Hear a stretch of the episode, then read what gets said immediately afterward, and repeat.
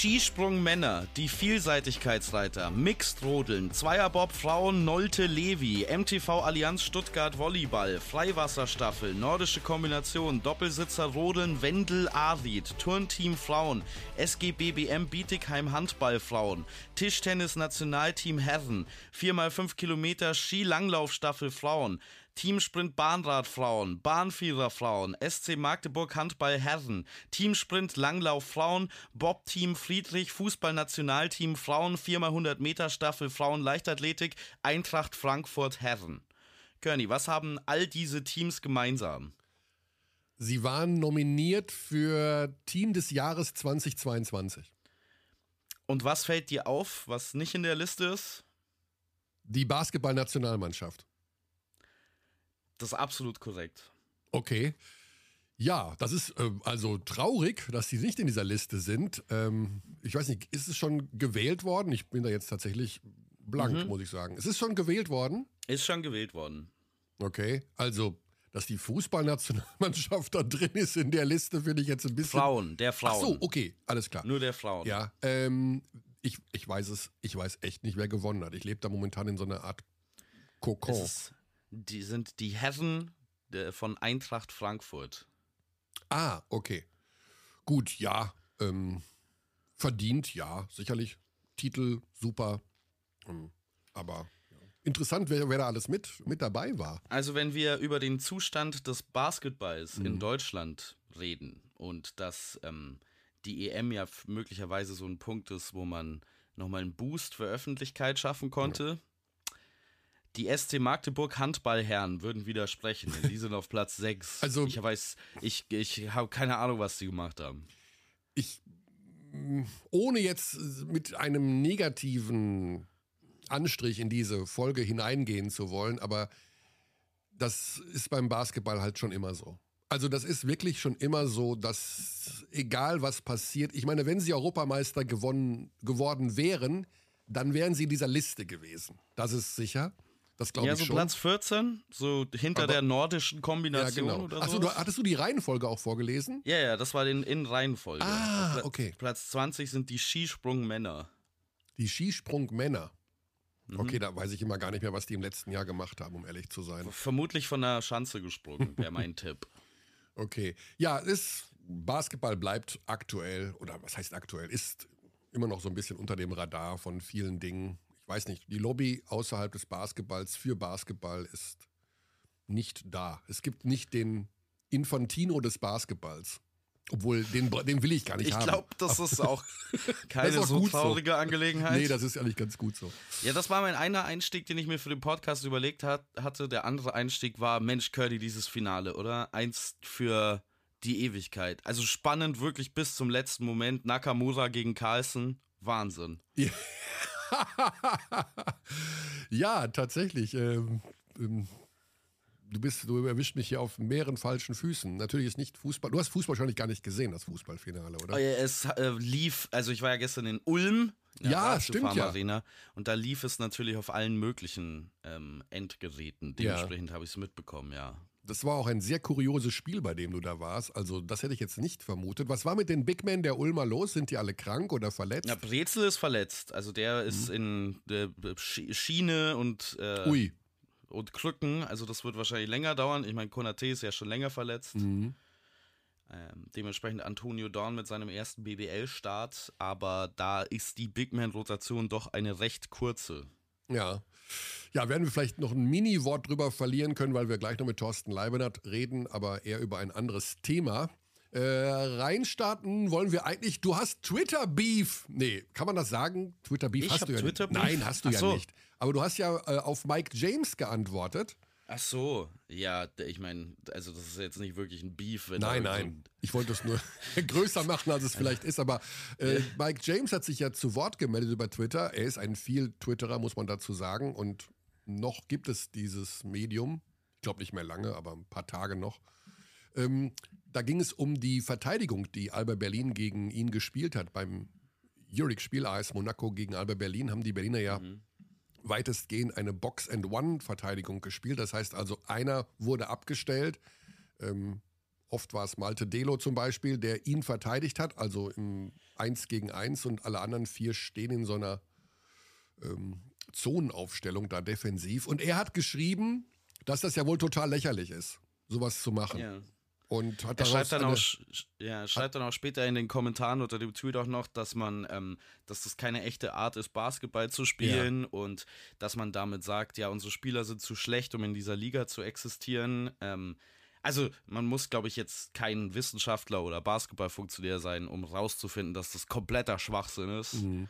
Äh, ich verstehe auch nicht ganz, woher diese, dieser Ärger kommt weil Mike James ein sehr gutes Spiel gemacht hat. Ja. Also der hat alles richtig gemacht, was man gegen eine Box-and-One-Verteidigung als derjenige, der diese N1-Defense äh, auf sich zukommen hat, machen muss. Ist mhm. den Ball schnell losgeworden, hat dafür gesorgt, dass seine Mitspieler involviert waren. Also eigentlich kann man das nicht viel besser spielen, warum man dann trotzdem so angepisst ist, keine Ahnung. Ja. Vor allen Dingen wird er unter Umständen damit erreichen, dass demnächst es mehrere ab und zu mal einstreuen gegen oh ihn. Oh ja, Oh ja, Weil also ich habe ja mit Thomas Pech gesprochen ähm, in Ulm und das Lächeln auf dem Gesicht von Thomas Pech, auch wenn man das Spiel verliert, bei der Frage danach, was man mit Mike James' Kopf angestellt hat, hat deutlich gezeigt, ja, ich glaube, wir spielen das ähm, in der Rückrunde nochmal so.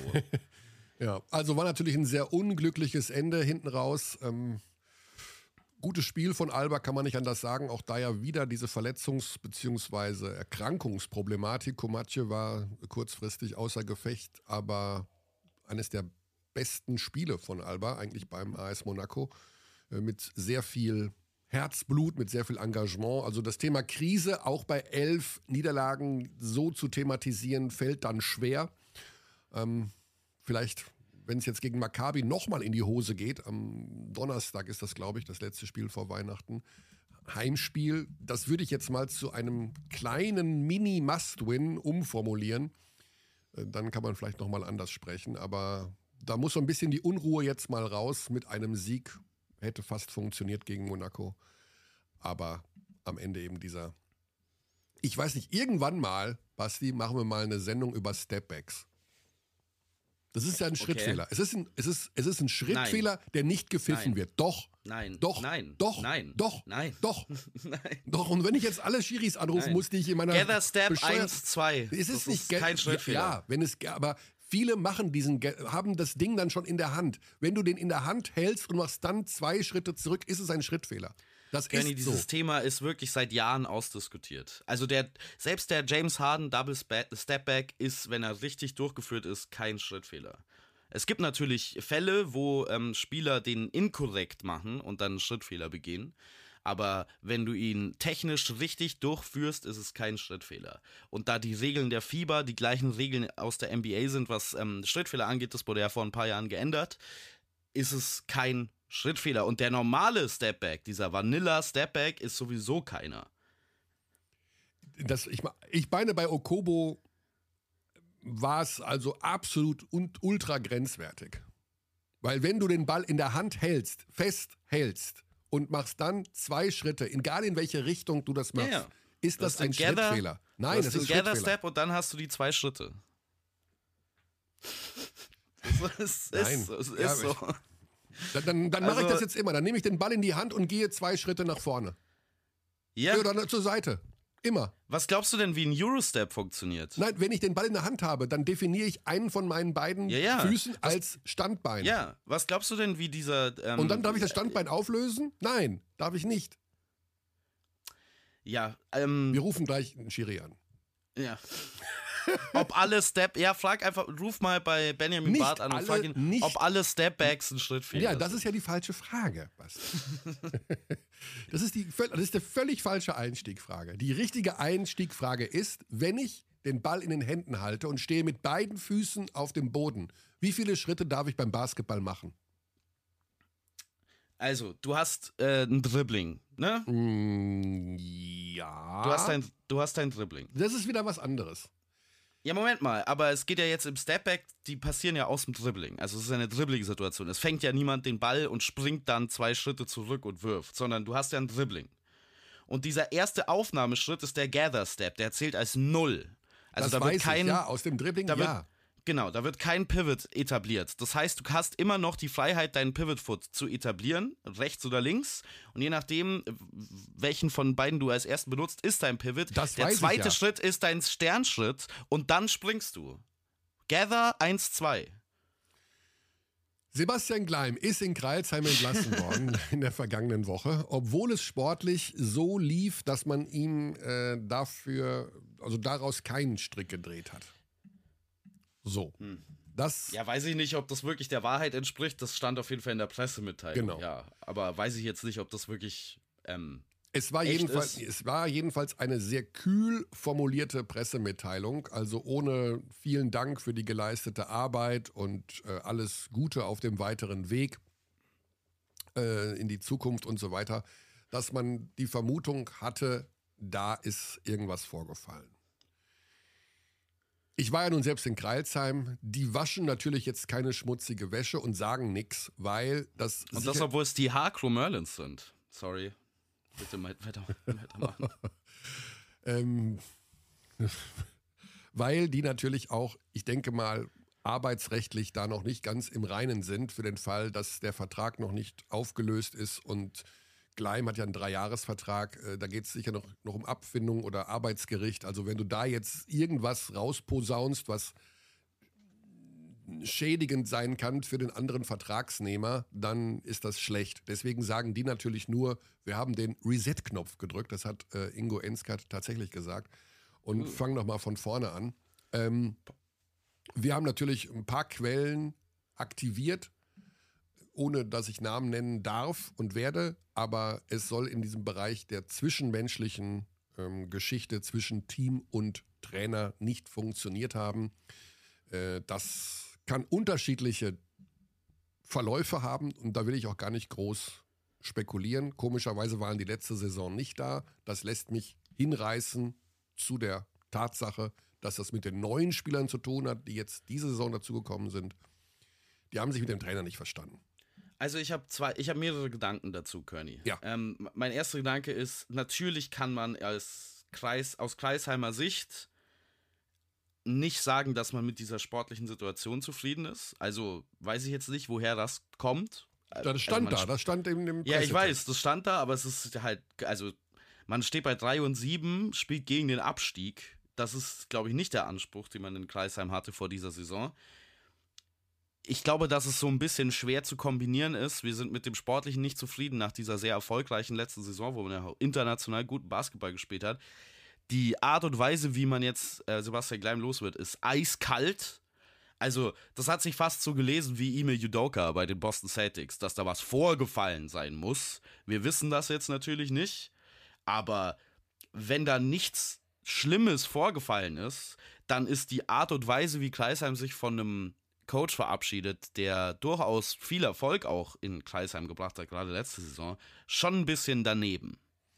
Also es ist ähm, schon krass, so eine Pressemitteilung ohne Bild, ohne irgendeine Thematisierung von wie die letzte Saison gelaufen ist, ohne ähm, die, die, Art und Weise, wie ja der Basketball auch begeisternd war letzte Saison nochmal äh, erwähnt wird.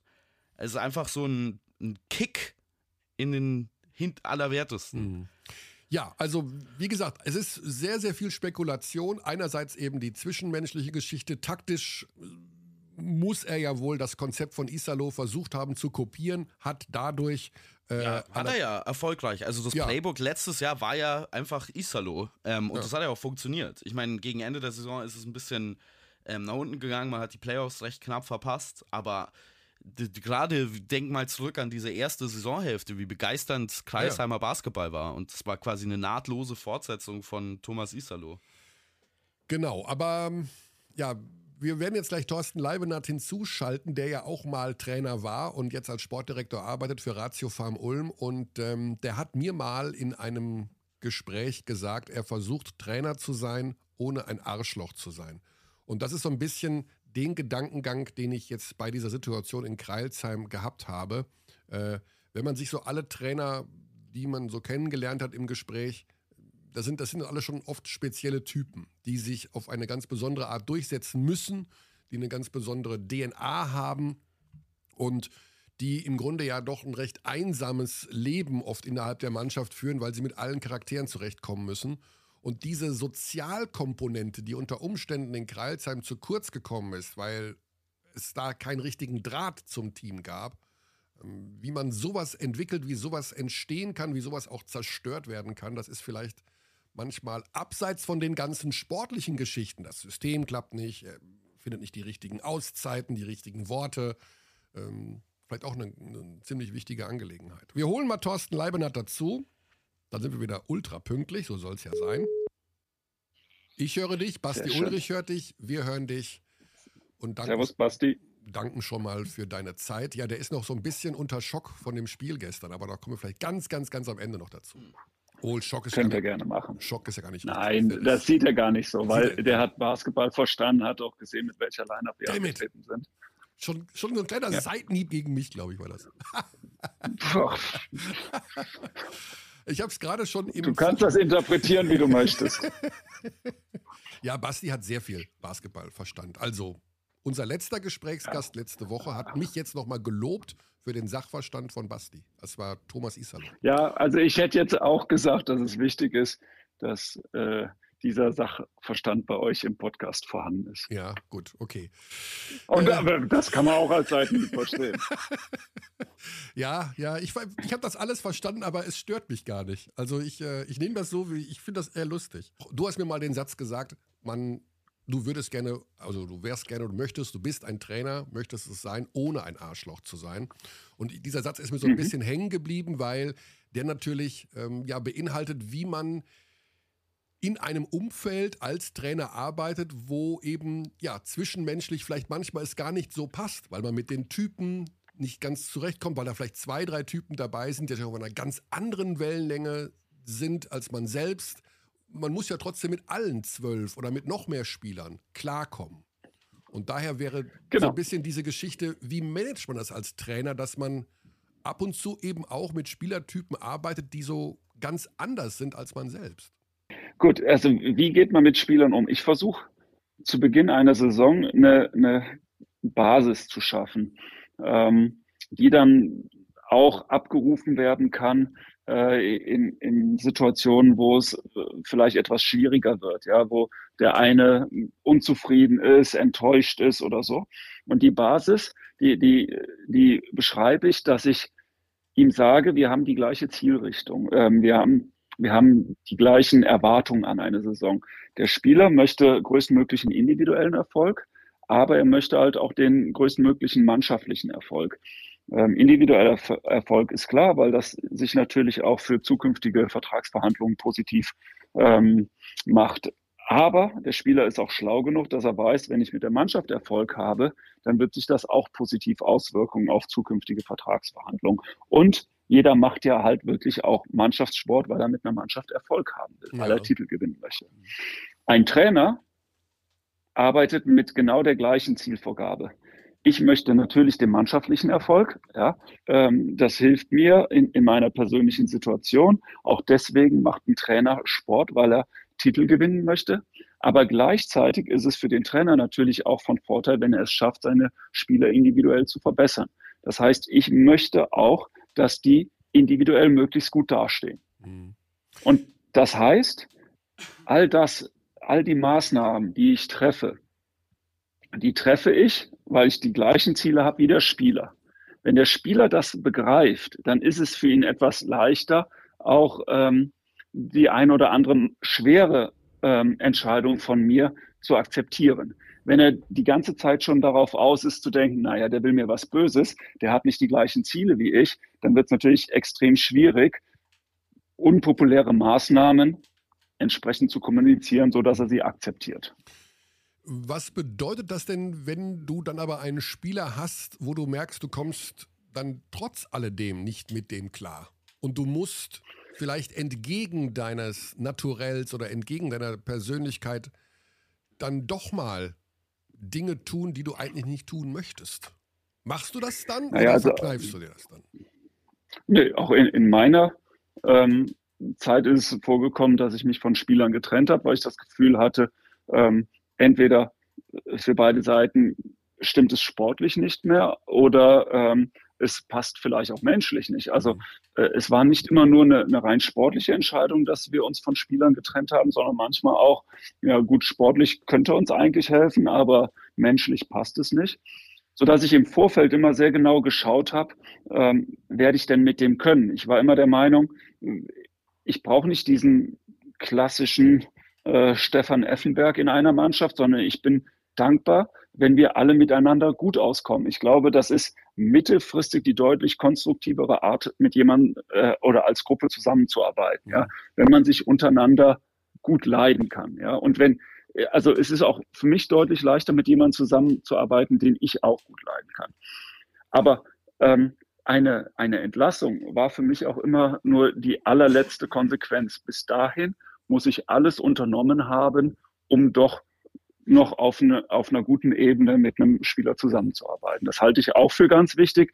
Ähm, eine Entlassung ist das ist, ist die letzte Maßnahme, die man ergreifen kann und nicht eine, die man relativ schnell aus der Schublade kramt. Wenn man jetzt aber mehrere Spieler hat, also dann sozusagen die Mannschaft, die Mehrzahl an Spielern gegen den Trainer sind, die Mehrzahl mit dem Trainer nicht klarkommen.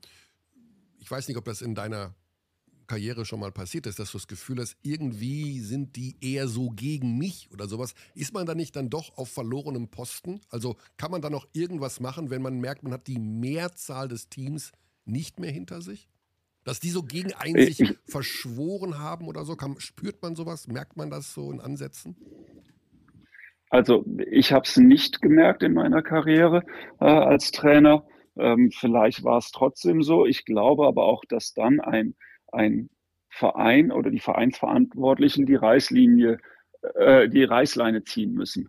Ja, ähm, also wenn man wirklich die Mehrheit einer Mannschaft nicht mehr ähm, auf seiner Seite hat, dann, dann kann man ja auch als Trainer machen, was man will. Dann wird man die nicht dazu bekommen, dass sie vernünftigen Basketball spielen. Mhm. Ich habe einmal eine Situation erlebt, ähm, da hatte ich nicht das Gefühl, die Mannschaft äh, war gegen mich oder so, aber die Mannschaft war komplett verunsichert.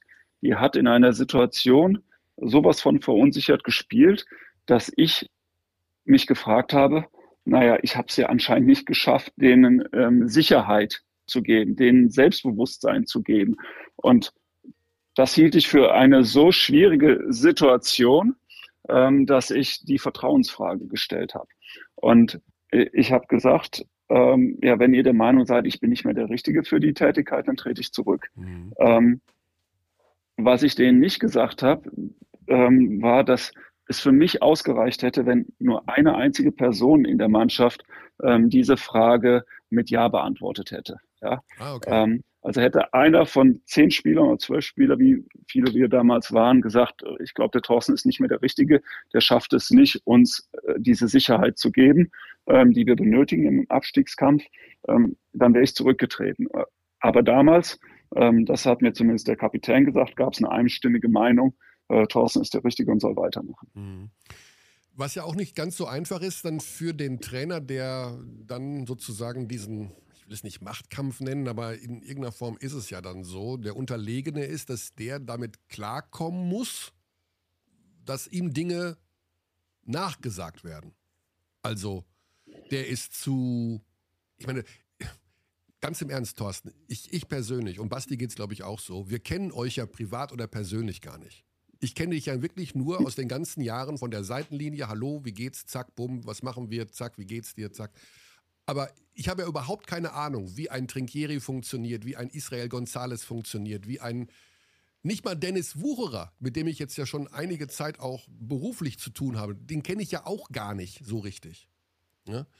Aber wir haben und wir haben aber eine Vorstellung wie ihr tickt oder wie, wie Trainer ticken. Also natürlich glaubt ja, es, man, dass so ein Also es wäre ja auch. Ja, das ist ja klar. Also ich glaube nicht, dass der Trinkieri zu Hause sitzt und bastelt gerade mit Kastanien und Streichhölzern äh, Schafe für die Kinderkrippe. Keine Ahnung, irgendwie sowas. Also, weißt du, was ich meine? Also, der wird schon irgendwo ein Teil der Wahrheit, wie der tickt im Leben, sehe ich ja an der Seitenlinie und daraus mache ich mir ein Bild. Der Gonzales ist bestimmt ein bisschen sanfter drauf als ein Jasikevicius. Keine Ahnung. Also wir versuchen jetzt abzuleiten, wer am ehesten die Kinderkrippe bastelt. Nein, die Frage ist, wie, komm, wie gehe ich damit klar, dass wenn ich jetzt entlassen werde, weil ich scheinbar zwischenmenschlich nicht funktioniere, dass man mir das nicht nachsagt für immer und ewig. Dass es dann heißt, ja, den können wir nicht nehmen, der kommt ja mit den Spielern nicht klar. Das ist ja auch irgendwo naja. rufschädigend fast. Ja, naja, also vielleicht wird sogar umgekehrt ein Schuh draus. Ich kann mich erinnern, dass du mir äh, bei geschlossenem Stift des Öfteren gesagt hast, naja, ich bin mir nicht sicher, ob du ein guter Headcoach bist, du bist zu nett. Ja, ähm, und da, das ist ja auch ein, ein in dem Fall negativer Ruf, der mir vorausgeeilt ist. Ähm, mm. Ich glaube, man muss sich als Vereinsverantwortlicher darüber im Klaren sein, welche Ziele man verfolgt will ich jetzt kurzfristigen Erfolg, dann bin ich mir sicher, dass ein, ein Mensch, der vielleicht eher aneckt und ein bisschen auch kompromissloser mit den Spielern umgeht, mhm. ähm, halt größeren Erfolg generieren kann als jemand, der, der, der eher auf Kompromiss aus ist. Ja, das ist der, der, der Erfolgsweg, der hm, eher mittel- bis langfristig für mich größere Wahrscheinlichkeiten ähm, positiv zu strahlen hat. Ähm, aber wenn ich was kurzfristig erreichen will, dann würde ich wahrscheinlich sogar mir die, den Trainer aussuchen, der, der wirklich kompromisslos ist, der knallhart ist, der auch bewusst mal mit einem Spieler aneckt. Mhm. Ja, das, das, ich halte das per se nicht für verkehrt. Und, und wenn man sich den einen oder anderen Trainer im erfolgreichen europäischen Basketball anschaut, dann, dann muss man attestieren, ja, die, die harten Hunde, die sind durchaus äh, noch in der Mehrzahl. Ja, in der NBA ist es mittlerweile anders. Da kannst du dir das nicht erlauben. Ja. Ähm, wenn du es dir da mit dem Superstar verscherzt, dann bist du raus. Ja. ja. Aber in Europa tick, ticken die Basketballuhren schon noch anders. Und gerade bei kurzfristigem Erfolg äh, macht da der harte Hund absolut Sinn. Also ich habe damit. Äh ich, ich, ich, ich fände das jetzt nicht verwerflich, wenn, wenn da jetzt ein Trainer den Ruf hat, naja, der, der ist mit ein paar Spielern nicht klargekommen. Und wir sollten nicht vergessen, dass was ähm, Bobby Knight mal gesagt hat, auch Spieler können, ähm, jetzt nennen wir mal ein deutliches Wort für jemanden, der, der charakterlich nicht einwandfrei ist, ja, ähm, können unangenehme Menschen sein. Ja, nicht nur immer Trainer sind unangenehme ja. Menschen, auch Spieler können unangenehm sein. Und nur weil ein, ein Trainer dann eventuell kompromisslos gehandelt hat, heißt das nicht, dass er keinen guten Charakter hat und nicht mehr auf eine zukünftige andere Mannschaft zu setzen ja. sein kann. Also wir haben ja auch wieder aktuell in der Jurik das Beispiel Duschko Ivanovic, äh, dem ja der Ruf voraus. Daran hatte ich auch gerade gedacht, genau. Aber ich kenne ihn nicht persönlich. Ähm, vielleicht ist das auch völlig verkehrt. Ja? Vielleicht ist er ein, ein, sanftes Gemüt und äh, spielt halt nur so ein bisschen mit seinem Image, mhm. dass er ähm, gerne mal sieben Stunden trainiert. Ich habe übrigens gehört, er hat nicht sieben Stunden trainiert. Aber natürlich hat er die Geschichte erzählt und äh, Mike James hat gleich den ersten Tweet losgesetzt. Ja. ja äh, ich wäre sofort wieder in Amerika, wenn das mein Trainer wäre. Ähm, ich weiß nicht, was stimmt. Ja, der hat auf jeden Fall das Image, dass er dieser harte Hund ist und dass er den Erstbesten, der, der ihn schief anschaut, rausschmeißt. Mhm. Ja, und ähm, aber vielleicht ist es gar nicht so so sehr, wie das Image ihm vorauseilt. Mhm.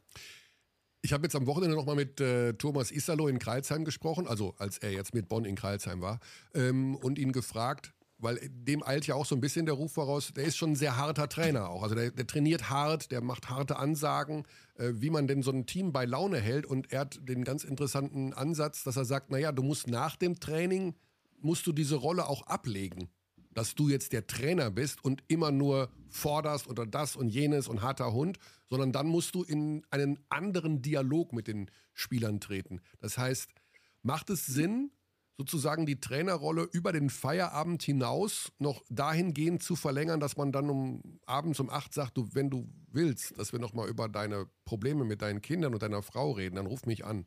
Also ist das auch eine Möglichkeit, so eine Beziehung zu vertiefen und dann verzeiht einem der Spieler, dass man 27 Linienläufe machen musste oder achtmal angekackt wurde? Ich finde das sogar ganz essentiell. Ähm, also ich kann das zu 100 Prozent unterschreiben. Ähm, und jetzt komme ich auch wieder auf den Punkt, den ich zu Beginn gesagt habe. Wenn ich im Vorfeld mit einem Spieler quasi vereinbart habe, hier, ich werde dich hart angehen. Ich werde extrem viel von dir fordern. Ich werde Dinge von dir fordern, die du in der Situation vielleicht ähm, für unverständlich erachtest. Aber ich werde das respektvoll tun. Ich, ich werde dich nicht bloßstellen in der Öffentlichkeit. Mhm. Und ich äh, mache das, weil wir beide das gleiche Ziel besitzen. Ja, wir wollen, dass du besser wirst und wir wollen den mannschaftlichen Erfolg. Dann akzeptiert das ein Spieler. Und wenn ich ihm dann noch zeige, vor und nach dem Training, ja, ich bin auch nur ein Mensch und ich, ich interessiere mich für dich als Person. Ähm, äh, es geht mir nicht darum, dich zu schleifen, einfach weil ich äh, eine sadistische Ader besitze. Ich glaube, dann kommt man am ehesten an den Spieler ran und dann ist es halt auch wirklich so, dann, ich habe oft das Gefühl, ein Vorgesetzter wird per se erstmal negativ bewertet. Ja, äh, der Trainer, ja, der Chef. Ja, wenn ich es aber schaffe, diese, diese Distanz abzubauen und sage, ja, meine Aufgabe sieht einfach so aus, dass ich dir ab und zu ein paar Anweisungen geben muss. Aber ansonsten sitzen wir komplett im gleichen Boot. Wir arbeiten für, für den Verein und wir tun das gerne. Basketball ist unsere Leidenschaft. Dann wird er das eher akzeptieren. Diese unpopulären Entscheidungen, die Trainer oftmals treffen müssen. Bekommen in Ulm die Spieler Weihnachtsgeschenke? Wir hatten jetzt letzte Woche eine Weihnachtsfeier. Ah, okay. Das ist das Weihnachtsgeschenk gewesen. Ah, ah okay. Ja, alles klar, Thorsten. Äh, vielleicht noch ein kleiner Hinweis. Also es lief ja direkt äh, zuletzt gut.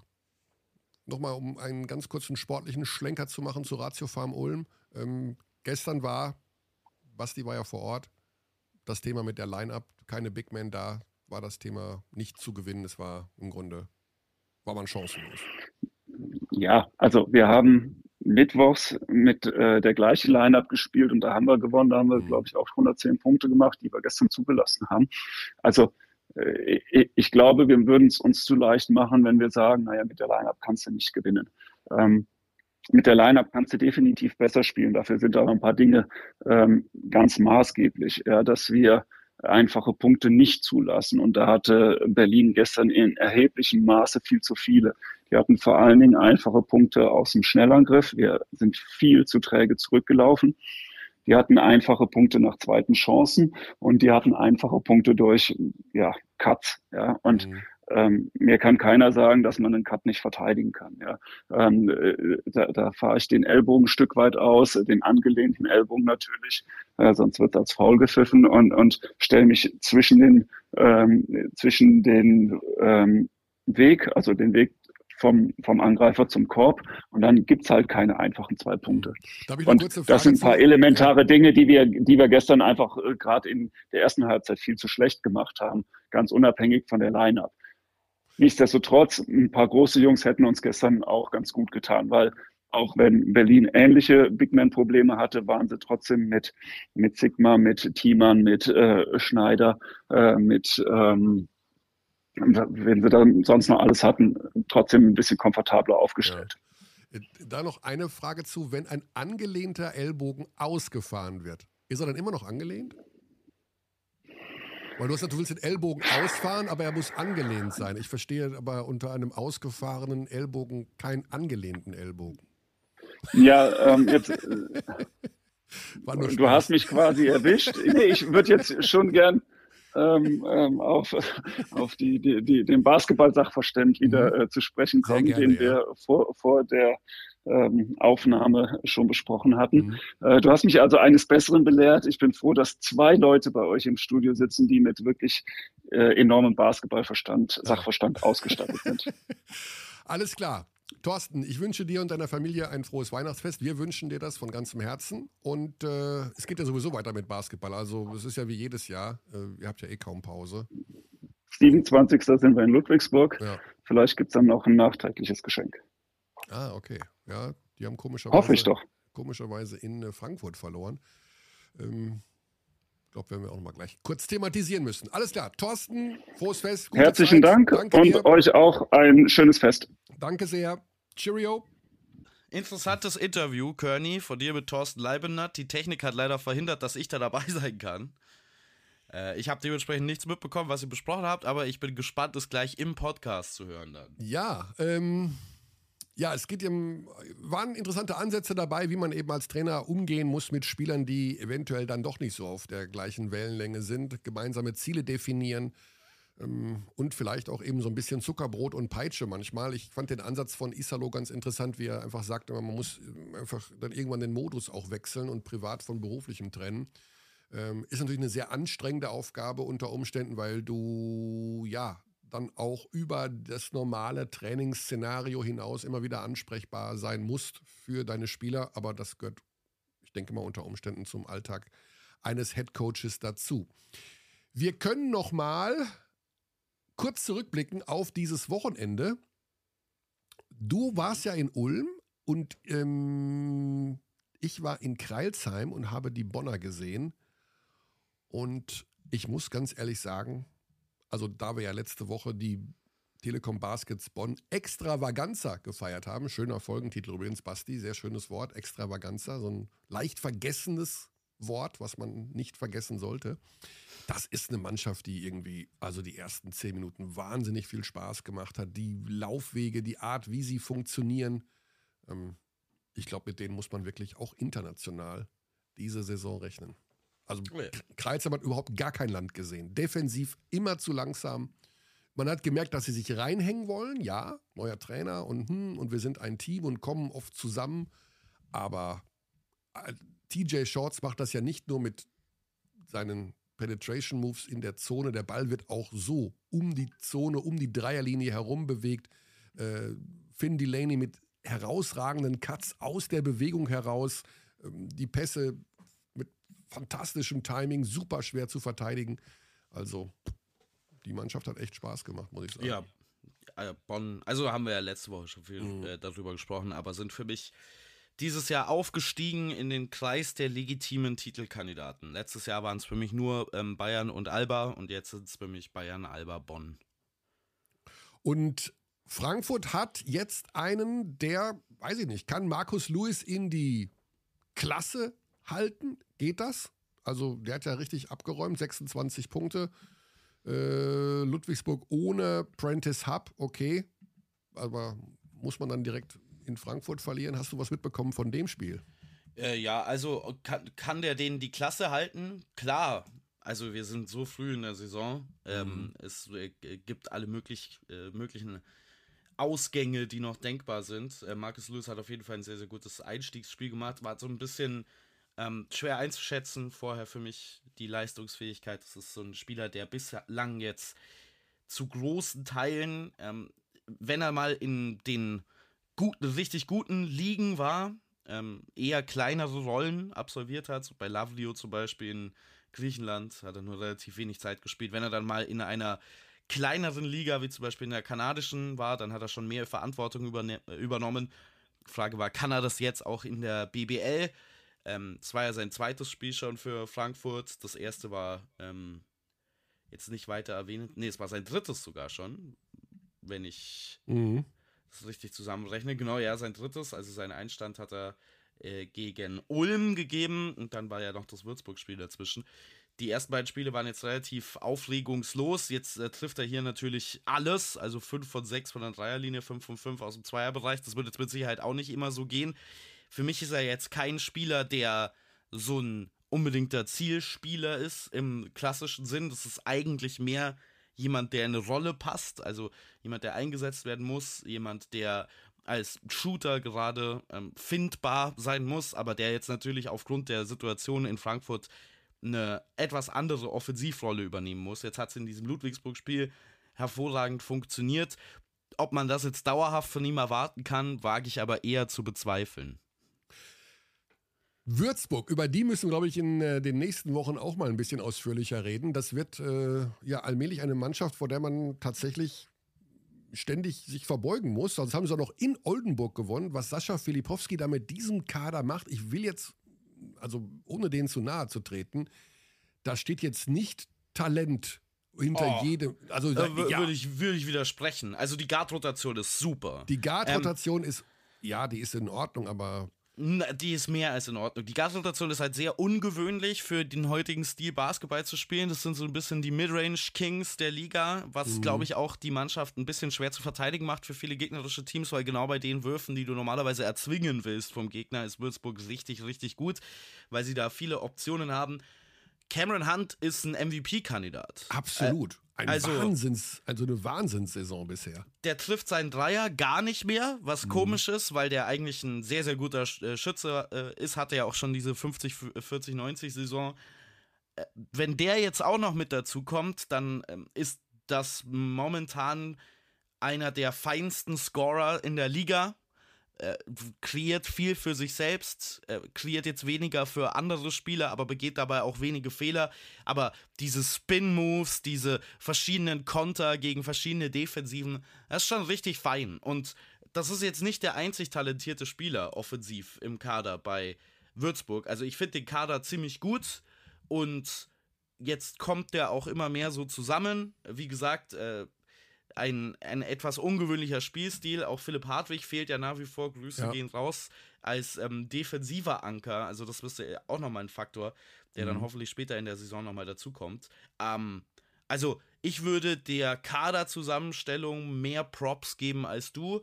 Dementsprechend bin ich jetzt nicht überrascht, dass das gut läuft bei Würzburg. Und sie brauchen noch dringend einen, die brauchen nicht dringend, aber das wäre natürlich schön, wenn in dieser sportlichen Erfolgswelle sich noch ein neuer Namenssponsor findet, wobei es wohl auch nochmal Gespräche wieder mit S. Oliver gibt, mhm. dass die sozusagen zurückkommen ins Boot.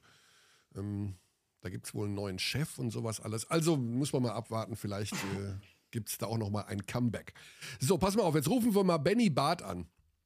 Schiedsrichter. Mhm. Um nochmal diese Sache mit dem Stepback-Dreier hier nicht zu klären, aber nochmal, ich weiß ja, was du meinst und du hast ja auch recht. Also Gather Step, ja, nein, klar, logisch. Aber bei mir, ich sehe halt manche Stepbacks, wo ich denke, das ist dann nicht mehr Gather Step, sondern das ist einfach ein Schrittfehler. Ja, die gibt es natürlich, ja. Ja, die gibt es. Und deswegen rufen wir jetzt mal Benny Barth an, der. Äh, Warte, ich steige aber mit deiner These ein, ne? Also ich frage ihn erstmal zu deiner ursprünglichen These des Podcasts. So, da ist er jedenfalls schon. Benny, Benny, Benny Barth, guten Tag. Herzlich willkommen. Servus im miteinander. Im Podcast Abteilung Basketball. Ich steige mal mit Kearneys An Einstiegsfrage zu diesem Podcast ein. Sind alle Stepbacks Schrittfehler? Ach. Nein, nein, natürlich nicht. Gut, das, das vielen Dank, ja Benny, für deine Zeit. Ähm, haben wir das geklärt. Macht's gut, ich wünsche euch was. Haut rein. Nein, ähm, natürlich sind nicht alle Stepbacks Schrittfehler. Aber es gibt doch viele, deswegen wäre es schön, wenn du uns doch mal aufklärst, weil Benny, äh, Quatsch, Basti hat schon über Gather Step und alles philosophiert. Beim, beim Okobo-Wurf von Monaco gegen Berlin hatte ich ihn im allerersten Moment, den wirklich ohne die Slow-Mo gesehen zu haben, dachte ich mir, der hält den Ball in beiden Händen und dann macht er diese beiden Schritte zurück. Und dann ist das ja mhm. aus meiner Sicht ein Schrittfehler. Du kannst ja nicht, wenn du stehst, den Ball in den Händen hast, stehst mit beiden Beinen auf dem Boden und machst dann den Stepback 1, 2 hinter die Linie, dann ist das ja nicht regulär. Sag mir, dass ich richtig liege. Also, warte mal, ich, ich habe die Szene nicht gesehen, deswegen kann ich das jetzt mhm. äh, nicht nachvollziehen. Ähm, er steht und hat den Ball in den Händen. Er hat ihn also zugepasst bekommen und steht mit beiden. Nein, nein, nein, nein, nein. Er ist, es ist aus dem Dribbling. Das ist eine ganz wichtige Unterscheidung. Ja, ja. also er dribbelt. Genau, das ist eine riesenwichtige Unterscheidung. Ja. Schickt mal Odolo zu Boden ah. und dann kommt der Stepback. Ja, ich, es war ja wohl auch ein korrekter Wurf. Nur, was ich sehe halt öfter Würfe, wo ich denke, das ist dann nicht mehr der Gather Step. Die, die haben die, den Ball in den Händen, beide ja. Füße auf dem Boden und dann machen sie zang, zang, gehen sie hinter die Linie und dann werfen ja. sie. Also ich glaube, ich glaube, was uns am meisten verwirrt bei der ganzen Geschichte, ist ja immer, dass es einen Richtungswechsel gibt. Und wir sind es ja eigentlich immer gewohnt, jetzt, äh, wenn der Ball in einer Hand oder beiden Händen zur Ruhe kommt, dass dann zwei Schritte Richtung Korb gemacht werden, Layup und so weiter. So, dieser Stepback ist ja aber eigentlich nichts anderes. Ne?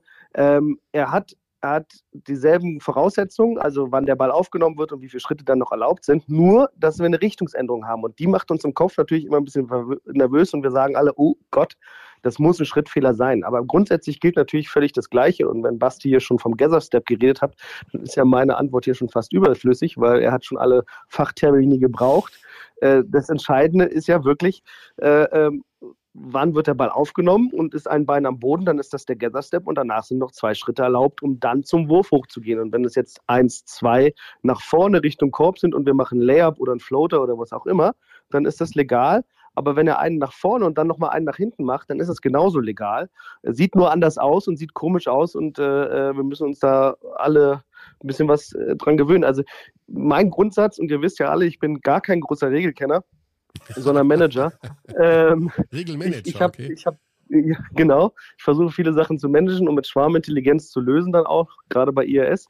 Äh, aber der Punkt ist halt einfach, was ich gelernt habe, als diese Gather-Step-Geschichte vor ein paar Jahren eingeführt wurde. Nicht alles, was komisch aussieht, ist ein Schrittfehler, weil so haben wir ja früher oft auch gepfiffen, beziehungsweise ihr kommentiert. Ja, also es ist, es ist einfach so, ihr müsst, ihr müsst euch genau das nochmal vorstellen. Der Ball wird aufgenommen, das ist der Schritt null. Und dann der nächste Schritt ist eins, zwei. Und wenn das dann in die Luft geht zu einem Wurf, wie auch immer der ausgesieht, äh, dann ist das legal. Und auch wenn wir eine, eine, eine Richtungsänderung Änderung haben, dann ist es auch komisch. Also ich habe noch ein anderes Beispiel, was jetzt nicht der Stepback ist, aber was wir eine Richtungsänderung haben. Das ist äh, Isaac Bonga bei den Bayern. Mhm. Ähm, wenn der Coast to Coast geht, ähm, dann macht der oft dann am Schluss natürlich den Layup, ähm, aber er macht so einen Richtungswechsel, einen Richtungswechsel rein, der die Verteidiger total irritiert, weil er einfach athletisch oder einfach auch viel schneller ist als andere. Das kommt aus der NBA-Geschichte, glaube ich. Äh, ähm, und das sieht für viele ganz komisch aus, aber es ist völlig legal. Also, also und, das Gleiche müssen wir uns beim Stepback auch vorstellen. Ja, ja genau. Also nicht der Hop, der zweimal ja, aber nicht, nicht der zweimal auf einem Bein, weil das wäre ja wieder illegal, sondern er mhm. macht so einmal nach links und dann wieder nach rechts. Ja, genau. Ich weiß nicht, ob das dieser Eurostep ist. Das ist der Eurostep, und, und, und genau, damit verwirrt er in der Bundesliga im Prinzip alle, alle Verteidiger. So. Mhm. In, in, der Euroleague sieht das ein bisschen anders aus. Der ja, wurde ja und, und der, der Eurostep klar, hat ja auch eine lange Geschichte von ähm, zu, äh, zu Unrecht als Schnittfehler abgepfiffen, äh, abgepfiffen werden. Ja. Also Manu Ginobili lässt ja. grüßen. Ja, auch genau. weil er einfach komisch aussieht, ne? Weil er einfach komisch aussieht und im ersten Moment sagen wir alle, naja, Moment mal, dann muss es ein Schrittfehler sein. Aber das ist, glaube ich, die, die, die, der große Irrsinn äh, des Basketballs der letzten paar Jahre. Ja, vielleicht bin ich da auch. Also ich weiß das alles. Das, also ja, also Eurostep, klar, da, da, das ist alles in Ordnung. Hör auf zu lachen, Basti. Basti, ich, ich, ich höre, ich sehe nicht, aber ich. Nee, ich sehe, ich, ich mag's nur, wie du dich, ich mag's nur, wie du dich windest dagegen, winde, dass nein, das kein weiß, Schrittfehler war von Elio Kobo. Übrigens, Elio Kobo, also das ist so deutlich kein, Schritt, kein Schrittfehler, Curdy. Ich habe jetzt gerade nochmal, ich habe mir die Highlights nochmal aufgerufen. Ja, ja Und das ist wirklich. Ich ich habe es ja hinterher auch gesehen. Es war kein Schrittfehler. Ein Musterbeispiel für das, was Benny gerade erklärt hat. Ja, ich, hab, ich sag doch nur, dass es aber immer wieder auch Situationen gibt, wo ich glaube, dass es dann doch Schrittfehler. Also nimm, wir müssen nicht über James Harden reden, aber du willst mir nicht erzählen, dass alles von dem, was der macht, kein Schrittfehler ist. Und nee, NBA ist nochmal eine ganz andere Geschichte. Ist ja noch eine andere Geschichte. Also in der NBA haben also, sie ja jetzt tatsächlich in dieser Saison hart, angefangen, sehr viel härter ähm, Schrittfehler und Carries abzupfeifen. Das war tatsächlich mhm. so eine Emphasierung, die sie draufgelegt haben. Dieser Double Step Back von James Harden ist aber, wie vorhin schon mal gesagt, in der Theorie legal. Das Problem ist, dass da die Fußarbeit extrem präzise sein muss dafür. Und es gibt natürlich Spieler, die diesen Move kopieren und die Fußarbeit nicht richtig ausführen, wodurch es dann zu einem Schrittfehler wird. Aber ja. in der Theorie ist das Ding legal. Okay, gut. Ja. Benny, Körny, wir müssen uns einfach daran gewöhnen, dass das Spiel schneller wird und unsere schwachen Augen von uns älteren Menschen dann auch immer ja, Moment, mehr Probleme du, haben. Ist das, jetzt, ist das schon dein Rücktritt jetzt vom Schiedsrichterwesen, was du gerade hier Absolut nicht. Ich bin, im, ich bin im Herbst meiner Karriere und den genieße ich voll. Okay, alles klar. Unrasiert und fern, unrasiert und fern der Heimat. Äh, ja, genau. wir wünschen dir ein schönes Weihnachtsfest, Benny. Vielen Dank oh, für das wünsche ich euch auch. kurzfristige äh, Verfügbarkeit und ja, wir sehen uns in den Hallen dieser Welt. So machen wir das. Frohe Weihnachten euch Cheers. und bis bald. Ciao, ciao. Ciao, Benny.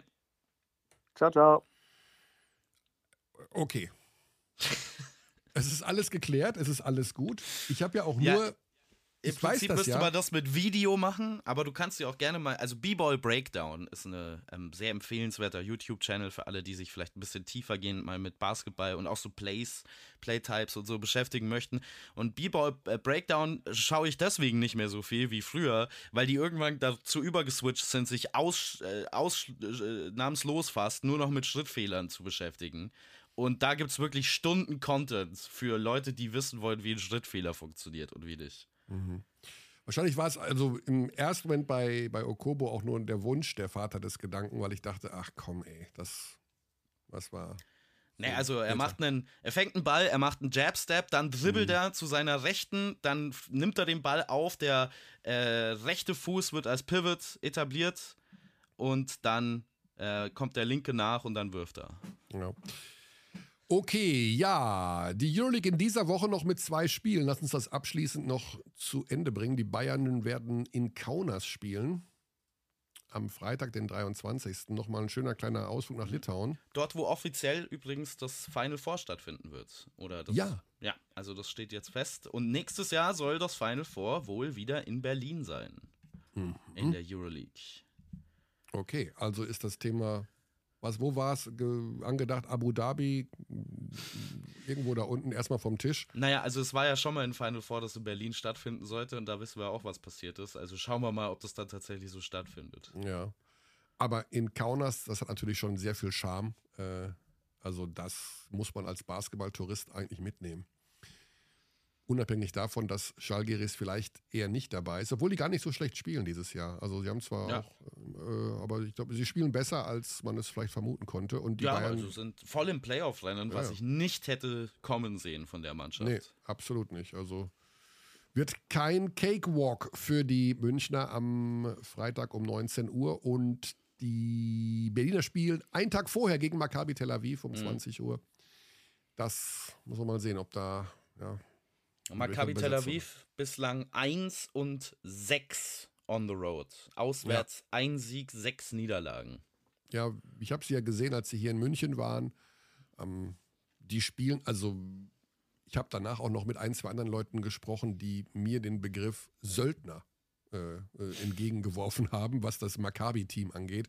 Dass die also einfach da, die spielen als, ja, sie spielen sehr, sehr ungerne Verteidigung und machen da zwar so ein bisschen ihr Ding und sind auch super talentiert, das sind ja gute Basketballer, aber irgendwie spielen die nicht, um zu gewinnen, hat man das Gefühl. Also ja, es war das, so ein komisches ja, das, Spiel. Das würde ich jetzt nicht sagen, aber ich, es, es ist definitiv so eine, ähm, jetzt habe ich mal den Ball, jetzt hast du mal den Ball, jetzt habe ich mal den ja. Ball, jetzt hast du mal den Ball Mentalität. Ja, genau. Also gerade da in dem Backcourt mit Wade Baldwin ähm, und mit Lorenzo Brown, und auch noch dann Darren Hilliard, Darren der da auch Hilliard. noch mit dazu kommt. Da ist halt dann wirklich so, ja, jetzt ist der Wurf, jetzt ist das Play, wo ich mal werfe und vergesst, dass ich möglicherweise noch einen Pass irgendwo hinspielen könnte. Es wird nicht passieren. Ja. Ja, wir werden äh, dann in dieser Woche uns das genauer anschauen, wie das da in Berlin passiert und dann haben wir uns noch gar nicht darauf verständigt, wann wir unseren nächsten Podcast machen, Basti. Weil heute in einer Woche ist Weihnachten. Ja hätte mich und jetzt nicht davon abgehalten, um ehrlich zu sein. Also ich kommentiere tatsächlich die Nacht davor um vier. Also das könnte so ein bisschen die bisschen eine Problematik sein, aber abgesehen davon, ich meine, wir haben ja Spiele. Also. Ja, und ich bin da auch schon relativ zeitig unterwegs Richtung Bayreuth am 26. Ähm, ich würde mal sagen, entnehmend den, ähm, der Fachpresse und den sozialen Medien die Info, ob wir einen Podcast machen am mhm. nächsten, am zweiten Weihnachtstag oder ja, nicht. Bei der richtigen Fachpresse kommt der Deutsche Basketball-Podcast dann erst ja. nächstes Jahr. Also. kommt dann einfach nicht vor. Ganz genau. So, ja. Haben wir uns an dieser Vorweihnachtsausgabe, ohne groß über Weihnachten zu reden. Dabei bist du doch ein großer Weihnachtsfan. Ich mag Weihnachten, ja. Weihnachten ja. cool. Du hast Geschenke schon zusammen, denke ich mal, deswegen. Naja. Dann schauen wir mal, wie sich das alles entwickelt noch in dieser Woche. Basti, ich sag, dir wünsche ich ein frohes Fest. Wir sehen uns vorher nicht mehr. Nee. Und wir hören uns dann irgendwann danach. Yes. Oder mittendrin. Oder wie auch immer. Mittendrin statt nur dabei. So ungefähr. Bis dahin, frohes Fest an alle und Tschaußen. Eventuell nächstes Jahr. Mal schauen.